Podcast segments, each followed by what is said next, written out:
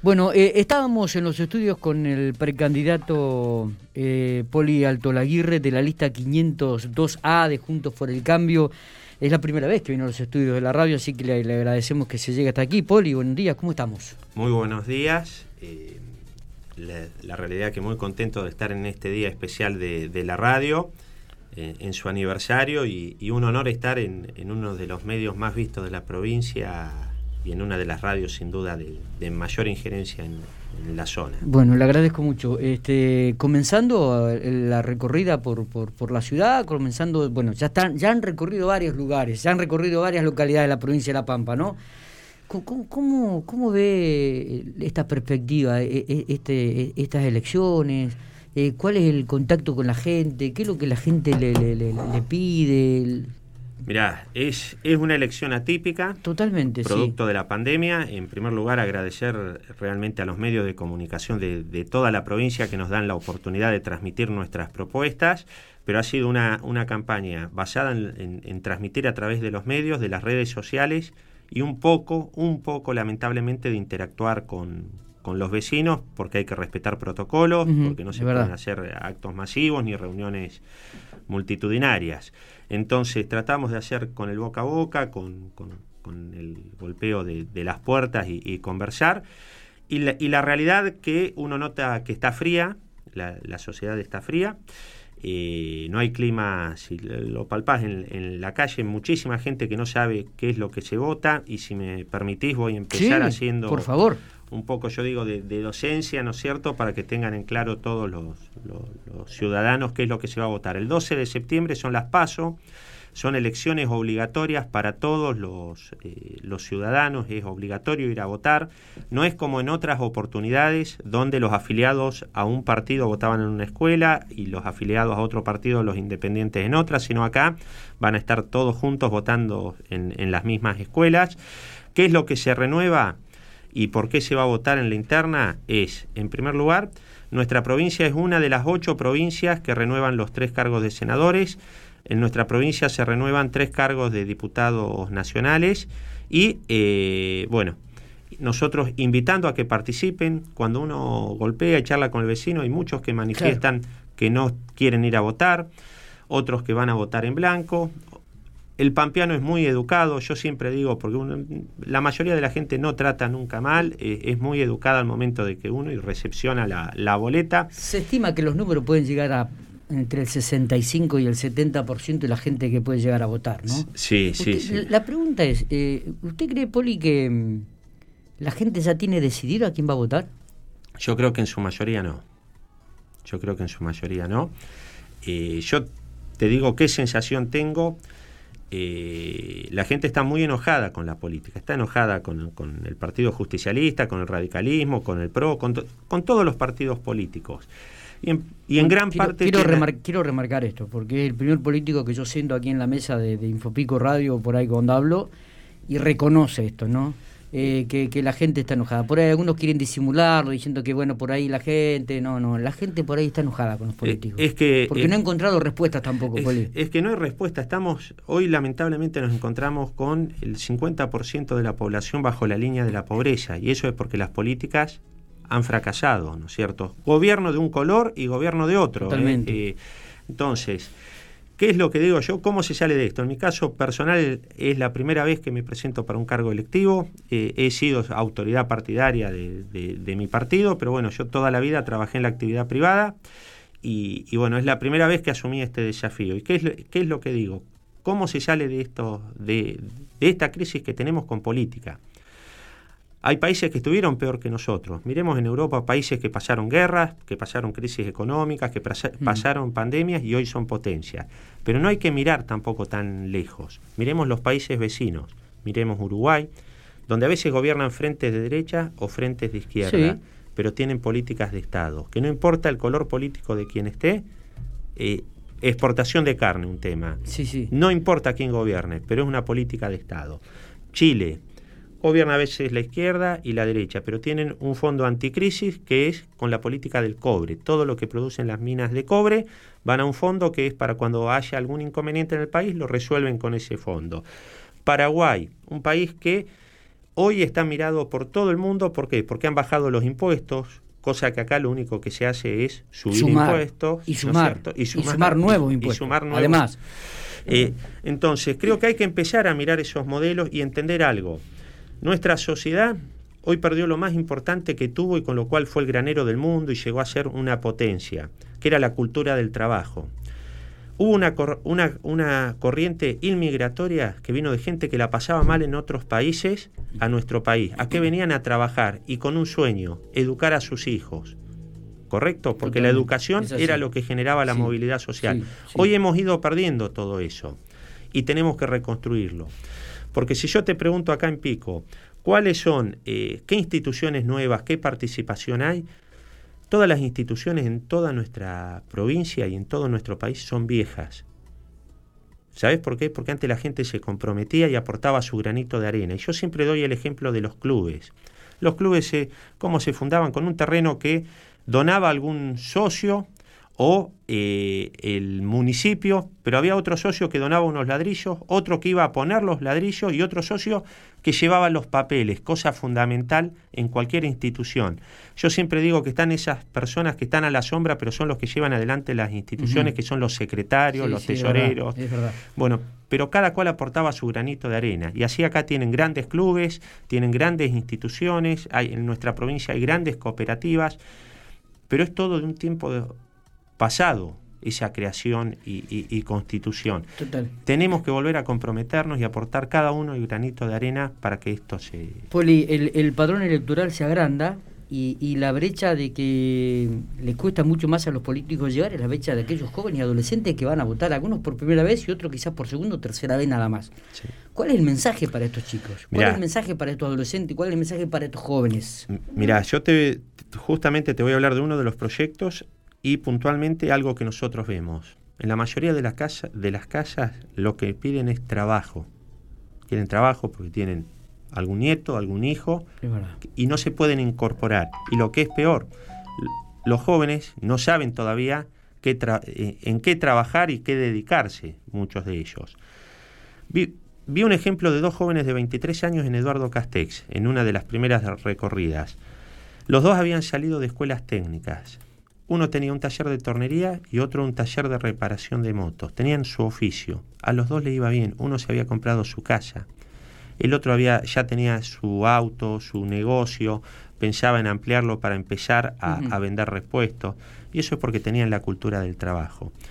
Pero para esto hay que generar las condiciones. Hoy vemos en nuestra provincia, lamentablemente, falta actividad privada que genere la oportunidad de que se incorporen estos jóvenes al trabajo y dar la oportunidad que aprendan, porque si no se les da una oportunidad y alguien lo forma, es muy difícil que aprendan a trabajar.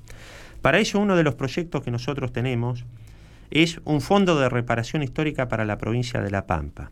Y te voy a dar los argumentos de este eh, fondo de reparación. A la provincia de La Pampa le han robado los ríos, ¿correcto? Generando un gran perjuicio en todo el territorio de la provincia que basta con pasar de Santa Isabel a Mendoza a los pocos kilómetros, uno ve lo que es tener agua y lo que, es, no tenerla. Vemos que a otras provincias, caso de San Luis, le dieron el régimen de promoción industrial, San Juan, lo mismo, Catamarca, eh, le han dado a Chaco, a provincia de Buenos Aires le dieron el Fondo de Reparación Histórica. Y a nuestra provincia, el gobierno central gobierno de, de, cualquier color político. En esto no quiero decir solamente uno porque ha sido de cualquier color político. ¿eh? No nos ha dado ningún beneficio. Entonces, no tengo duda que los representantes que lleguemos al Congreso de la Nación tenemos que pedir este fondo de reparación histórica por el daño ocasionado a nuestra provincia, que este fondo va a venir con eh, destino específico, no arcas generales de la provincia para que no se destine a otra cuestión que no sea la siguiente. 50% infraestructura, en nuestra provincia hay muchas localidades que no tienen red de agua, que no tienen gas natural, que no tienen conectividad. ¿eh? Hoy que es tan importante, tanto para las nuevas formas de trabajo como para lo más importante que tiene que tener una, una sociedad, que es la educación de nuestros hijos. Si queremos que vengan industrias a radicarse, el Estado tiene que garantizar los servicios y la infraestructura para que puedan venir, ya sea a través de doble vía, ya sea a través de la energía necesaria. 50% del fondo va a ir destinado a eso y el otro 50% a la industria, a créditos a la industria para que generen empleo. A su vez, de esta manera, solicitar que se incorporen a los jóvenes, porque si no le damos la oportunidad de que aprendan a trabajar, no van a aprender. Yo digo, hoy vemos el, régimen de los planes sociales, ¿no es cierto?, que está tan en boga. Y que te paso tres datos. Año 2015 había 280.000, fines del 2015 terminaba Cristina Fernández de Kirchner, fines del 2019 había 600.000, terminaba Mauricio Macri y hoy más de un millón. Eh, ¿Cuál es la realidad? lo que era para un momento de emergencia se convirtió en una forma de vida. El plan social era solamente para un momento, no para que sea una forma de vida, hasta que se volvieran a, reincorporar al mercado laboral. Los planes hay que cambiarlos porque de esta forma no sirven. Condenás a que esa gente reciba un sueldo miserable y, que, viva en la pobreza, lamentablemente. Hay que ese, ese esos fondos que se destinan a eso, dárselos a, quienes tienen la capacidad, la energía y las ganas de producir trabajo, a un empresario, a quien sea, para que los tome, que ponga la diferencia del dinero, dale ese dinero para que abaraten costos, pero que les enseñen a efectuar un trabajo, que les enseñen y, que pueda progresar esa gente y salir de esa situación. Está bien. Eh, este es, un poco el planteo y, lo que le está llevando a, a la gente. que la pregunta es qué repercusión. ¿La gente lo escucha? Mira, lo, de, lo del Fondo de Reparación Histórica lo entiende bastante. Otro tema que hemos planteado es que hay que derogar de manera urgente eh, la ley de alquileres que se sancionó el año pasado. Está destruyendo familias. Destruyendo al asalariado, al propietario. Una ley que afectó a las dos partes. Eh, ya tendría que estar derogada. No se ha planteado un proyecto para su derogación va a ser uno de los primeros proyectos que planteemos eso. Y paso a explicarle, porque por ahí el que es inquilino y firmó con la ley nueva sabe de lo que le estamos hablando, pero quién es inquilino... Yo diría que casi todos ya están al tanto, porque eh, realmente lo han comenzado a sentir a partir de hace unos meses o dos meses atrás en el bolsillo. Exactamente, las actualizaciones van arriba del 40%, 41, 45, 48, por, por arriba de, de los aumentos salariales. Entonces los está afectando de una manera directa y a su vez está afectando a los propietarios también, porque a los propietarios les pusieron comisiones, le pusieron mayor carga impositiva, le pusieron la necesidad de contratar servicios profesionales que tienen un costo porque tienen que inscribir y registrar ese contrato en un montón de lugares, con lo cual se vieron afectadas las dos partes. Eh, eh, poniendo en, el escanón, ¿no? en 1, 2 y 3, este, para ir cerrando un poco la nota y redondear también eh, el mensaje o los temas más importantes. Bueno, nombró dos o tres, algo, pero bueno, definámoslos. Eh, en primer lugar, hay que terminar con la grieta. Yo sé que por ahí muchos me dicen, no, pero la gente, políticamente lo correcto es dividir para una cosa y otra. Yo creo que tenemos que terminar con la grieta. Si el país continúa así, hoy tenemos el 50% de pobreza, en dos años vamos a tener el 60%, en cuatro años vamos a tener el 70%. No puede el país tirar la mitad para un lado y la mitad para el otro lado, porque esto es como un negocio como acá en la radio. Si uno tira para un lado y otro tira para otro, ¿saben cómo termina una actividad comercial? Se funde. En una familia, si vos creíste en un proyecto, te casaste, formaste tu pareja y uno tira para un lado y otro para otro, ¿saben cómo te terminás separando? y siempre hay perjuicios en todo eso. Tenemos que construir consensos, políticas de Estado. Yo creo que si les pregunto a, peronistas, a radicales, a gente de PRO, la cultura del trabajo sabemos que la tenemos que recuperar y hay que generar las condiciones. La educación como medio de movilidad social hay que recuperarlo. La participación, si creemos que va a venir una persona y va a solucionar todos nuestros problemas, terminamos en el autoritarismo. Eh, creo que es necesario el compromiso de todos y terminar con esta grieta. ¿eh? Bien, bien. Bueno, eh, ¿la actividad en Pico continúa toda la jornada o se va a alguna otra localidad del norte? Eh, no, hoy tenemos actividad hasta las 3 de la tarde acá en General Pico. De ¿Va a reunir con alguna institución intermedia o va a recorrer algún Sí, vamos a tener reuniones, tenemos también otros medios y después una, una pequeña caminata en el Está bien. recordamos que estamos hablando con Poli Alto Laguirre, candidato a precandidato a senador por, por la lista 502A de Juntos por el Cambio. Eh, para cerrar, eh, tendría que haberlo hecho al principio, digo, ¿no? Pero bueno, ¿quién es Pablo Alto Laguirre? Para el vecino que en este momento no está escuchando, dice, pero ¿De dónde?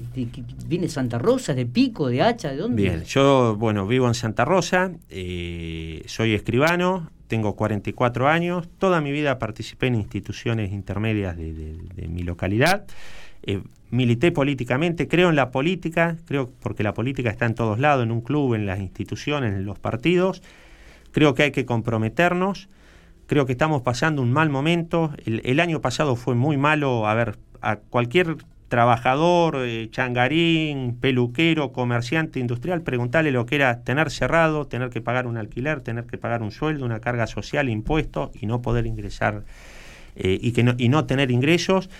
Creo que eso nos tiene que hacer reflexionar y plantear esto al momento de votar. Necesitamos gente que nos represente, gente que entienda lo que es la calle eh, y la realidad que se está viviendo. Porque muchas veces en la política, y te lo digo porque uno ha participado, hay microclimas, microclimas que no ven la realidad. Y el año pasado, no, no quiero dar dos ejemplos que son los dueños de los gimnasios o los dueños de los jardines, que esa gente la sufrió más que cualquiera por su actividad. Pero el año pasado vimos un distanciamiento y, que veíamos cómo nos daban órdenes en las cuales no podíamos trabajar, no podíamos mandar nuestros hijos a la escuela, no podíamos eh, decirles y ver a nuestros seres queridos. Y muchos no pudieron ni despedir a sus seres queridos. Y quienes nos daba la orden y nos señalaba con el dedo permanentemente, hoy nos enteramos que él hacía fiestas, festejaba cumpleaños y nosotros no podíamos hacer las cuestiones básicas. Bueno, creo que el momento cuando uno tiene que premiar o castigar es en las elecciones, al momento de votos, quien se sienta desilusionado, porque no tengo duda que mucha gente que lo ha votado se ha sentido desilusionado, el presidente con ese gesto. Eh, el momento de decir estoy en desacuerdo es ahora, o el momento de decir estoy de acuerdo, creo en sus políticas también es ahora, porque cada uno vivimos en democracia y cada uno puede votar y acompañar lo que creo.